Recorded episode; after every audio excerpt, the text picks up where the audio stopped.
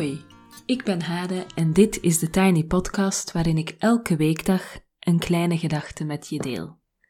Vandaag is het 25 maart 2021 en de kleine gedachte gaat over kaartenhuisjes.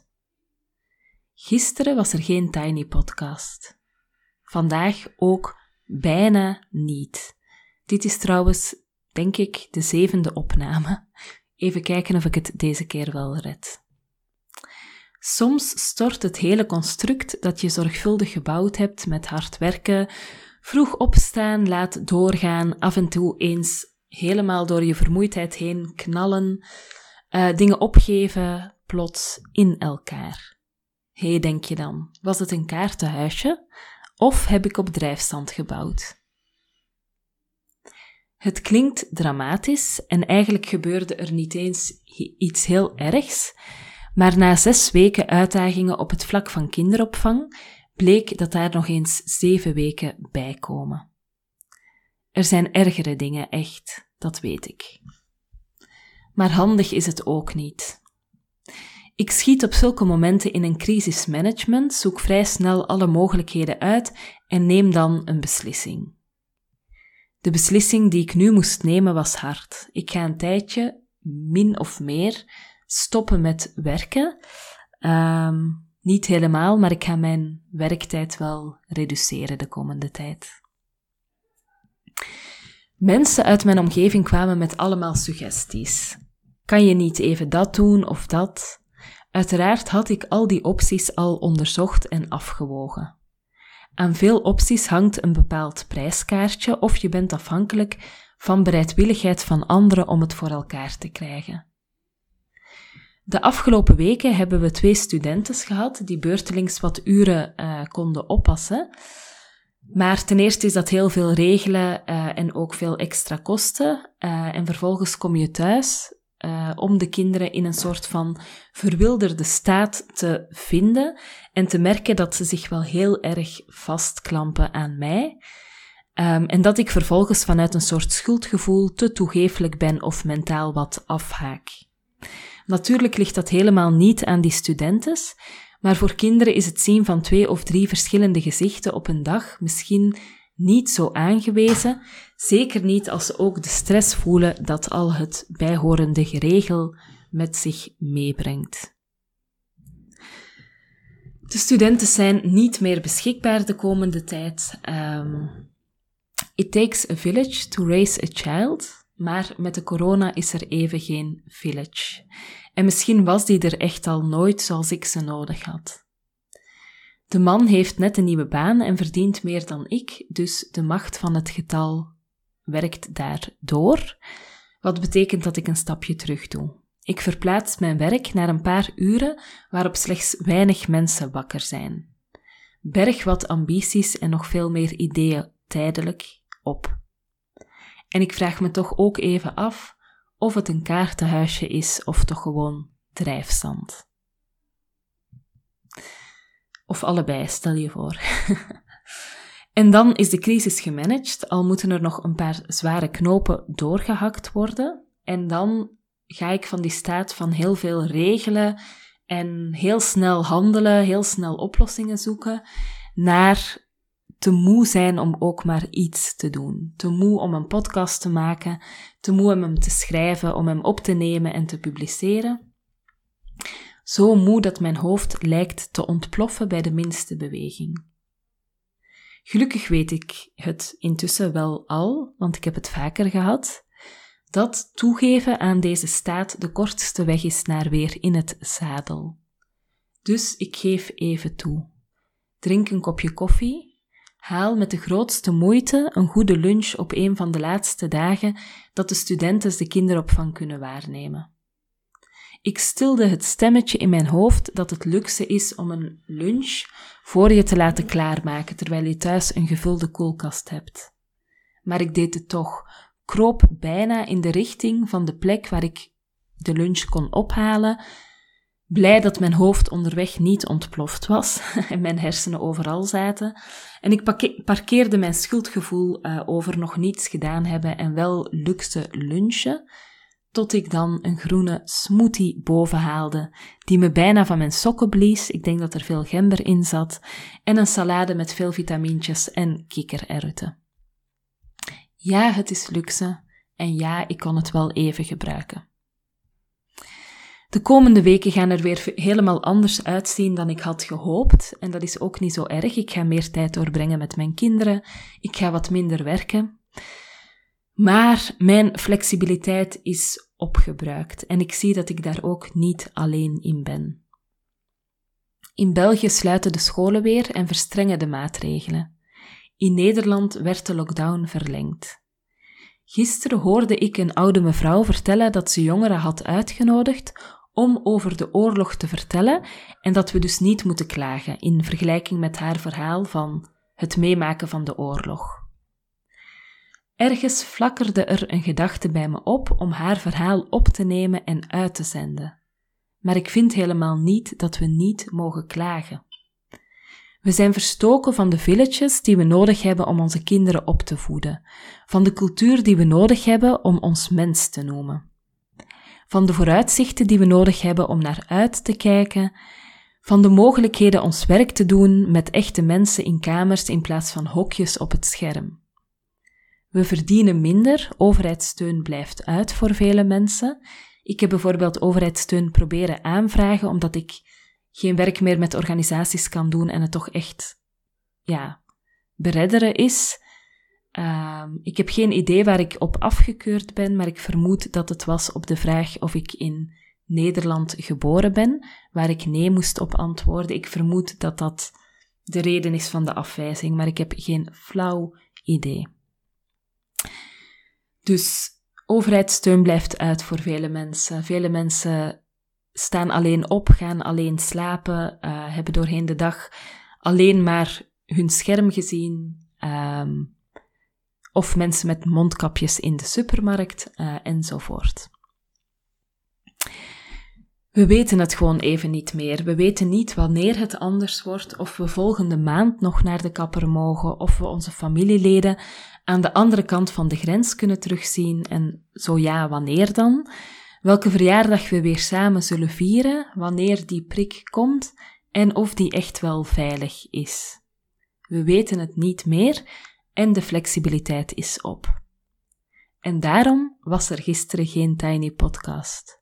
Daarom kroop ik naar een plek vanmiddag waar ik een met liefde gemaakte lunch kocht, nam ik twee pijnstillers en voedde ik mezelf om tot het punt te komen dat ik weer iets kan maken. En dat is deze podcast die ik toch met enige moeite voor elkaar krijg nu. En dan ga ik nog iets vertellen over Merel. Of voor Merel eigenlijk. Maandag was er de gratis sessie inchecken op maandag van 6 tot 7 ochtends. Merel liet me weten dat ze het raar vond om niet op elkaar te reageren bij het inchecken en om iets te vertellen waar dus anderen niet op reageerden. En dat is ook raar. Maar ik neem je even mee terug naar het begin van mijn verhaal. We hebben dus nog een aantal weken issues met de kinderopvang, waardoor ik niet meer kan werken overdag, of toch moeilijk, en dat hakt er behoorlijk in. Van de tien mensen tegen wie ik dit vertel, komen er acht meteen met een idee. Kan je niet een vervanger zoeken? Kan je niet een studenten inschakelen? Kan je niet puntje, puntje, puntje? Alsof ik daar allemaal niet aan gedacht heb. Een vervanger is financieel een pittige optie, omdat we bijvoorbeeld voor een officiële vervanger geen kinderopvangtoeslag uh, krijgen en dan betalen we echt volle pot voor uh, kinderopvang. En dat is meer dan ik verdien, dus dat is natuurlijk een zware afweging om te maken. En studenten zijn op dit moment niet zo makkelijk te vinden en het is ook niet zo van, vanzelfsprekend de zorg voor kinderen aan iemand over te laten die je niet kent of nog niet kent. En kinderen zijn er natuurlijk ook niet echt voor gemaakt voortdurend nieuwe gezichten te zien. En het is nog steeds coronatijd en dat compliceert alles ook een beetje. Je wil niet bijvoorbeeld elke dag iemand anders in huis halen of zelfs twee keer per dag verschillende mensen in huis halen. Met iedereen die je binnenlaat neem je ook een bepaald risico. Holding space is belangrijk in mijn cursussen en dat is echt een regel en dat gaat net hierover. Dat je niet met allerlei oplossingen komt aandraven of met allerlei reacties die in jouw hoofd waarschijnlijk logisch klinken, maar die totaal niet matchen met de complexiteit van de realiteit van mensen. En dat kan een reële complexiteit zijn, maar ook een ervaren complexiteit. Als jij het complex vindt om naar je moeder te bellen, ik zeg maar wat, dan is dat voor jou complex en dan kan ik wel zeggen, neem gewoon je telefoon, zoek haar nummer en druk op dat groene knopje. Maar als het voor jou complexer is, dan is het voor jou gewoon complexer dan dat. En dan is het niet een kwestie van telefoonnummer en uh, het groene knopje. Het verhaal van de andere echt laten bestaan, echte aandacht geven, maar geen ongevraagd advies. Um, bijvoorbeeld ook aangehaakte verhalen of wat anders, dat is echt heel moeilijk om te doen. Um, je merkt bijvoorbeeld vaak als iemand ziek is, bijvoorbeeld een vorm van kanker heeft en daar iets over zegt, dat mensen heel snel komen aansnellen met, oh, maar mijn vriendin had dat ook en die is genezen. Nu, er is gewoon geen enkele regel die zegt dat omdat die vriendin dat had en dat die genezen is, dat de persoon die op dat moment aangeeft ziek te zijn, uh, ja, ook gewoon zal genezen. Dus in die zin um, komen vanuit die goede bedoelingen heel vaak met een soort van verhaal of met een tip of met probeer een keer die therapie of ga eens in Amerika naar een specialist of whatever. Um, terwijl denk ik de vraag niet is om met snel advies of met een verhaal te komen, maar sommige dingen willen gewoon verteld worden zonder dat daar meteen dit soort respons op moet zijn. En dat betekent niet dat je helemaal niet reageert. Een blik is een reactie, een knik is een reactie, zelfs een emoticon uh, in deze uh, tijden kan een reactie zijn, of een stemgeluid of whatever. De ander echte aandacht geven doet zoveel meer recht aan zijn of haar verhaal. Hoeft niet eens over kanker te gaan, het kan een klein alledaags verhaal zijn. En het is voor jezelf ook gewoon fijner. Luister maar eens naar iemand zonder de urgentie te voelen met iets slims te komen, een oplossing aan te reiken, een bijpassend verhaal op te diepen enzovoort. Je kan veel dieper en echter luisteren als je jezelf ontslaat van die neigingen die uiteraard uit empathie ontstaan, maar die echt niet nodig zijn. Dus als je luistert met het idee dat je wat moet aanreiken, dat je wat moet oplossen, dan leg je een soort interne druk op jezelf en dat hoeft helemaal niet en dat helpt geen van beide gesprekspartners, denk ik. En ja, het kan een beetje ongemakkelijk zijn, maar je kan er wel mee oefenen.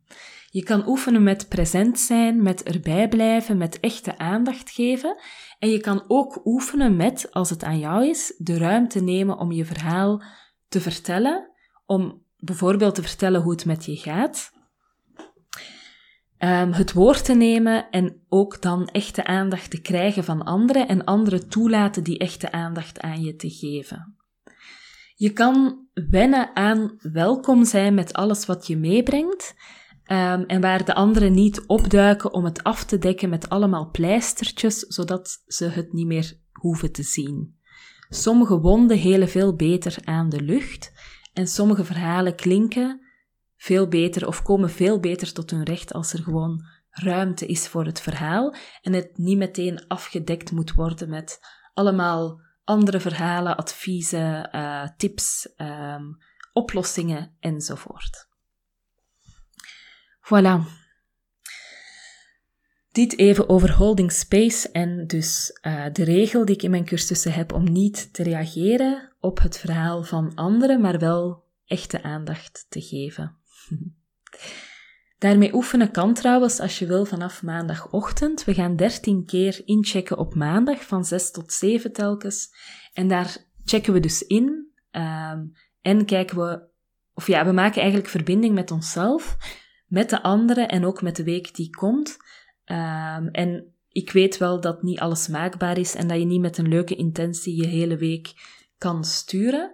Maar door wel bewust alvast naar je week te kijken en um, een aantal dingen vooraf wel ja, uit te lichten of te kiezen, kan je echt een ander soort week hebben dan dat je zou doen als je op maandagochtend na vijf keer snoezen de dag en de week in uh, duikt. Voilà. Ik zet die inchecken op maandag zet ik even in de show notes. Uh, er zijn nog een paar plekjes en ik zou het echt heel fijn vinden als daar nog een paar deelnemers komen.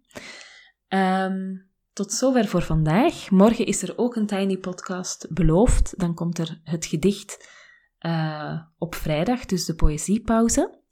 Je kan me volgen op Instagram, at TheTinyPodcast. Als je je abonneert via bijvoorbeeld Google of Apple Podcast, in Spotify of weet ik veel, een andere podcast-app, krijg je telkens de nieuwste aflevering in je overzicht. En dat is dus elke weekdag, behalve als het kaartenhuisje een keer uh, ingestort is.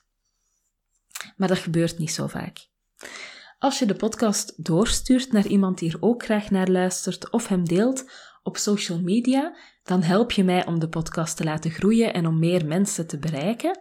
En voor nu wens ik jullie een heel fijne dag en heel veel goeds en heel veel moed. En ik wens jullie echt heel veel, of heel sterk toe, dat er nog wat flexibiliteit over is om uh, mee te bewegen met de beproevingen die de derde golf op dit moment voor ons in petto heeft. Tot morgen.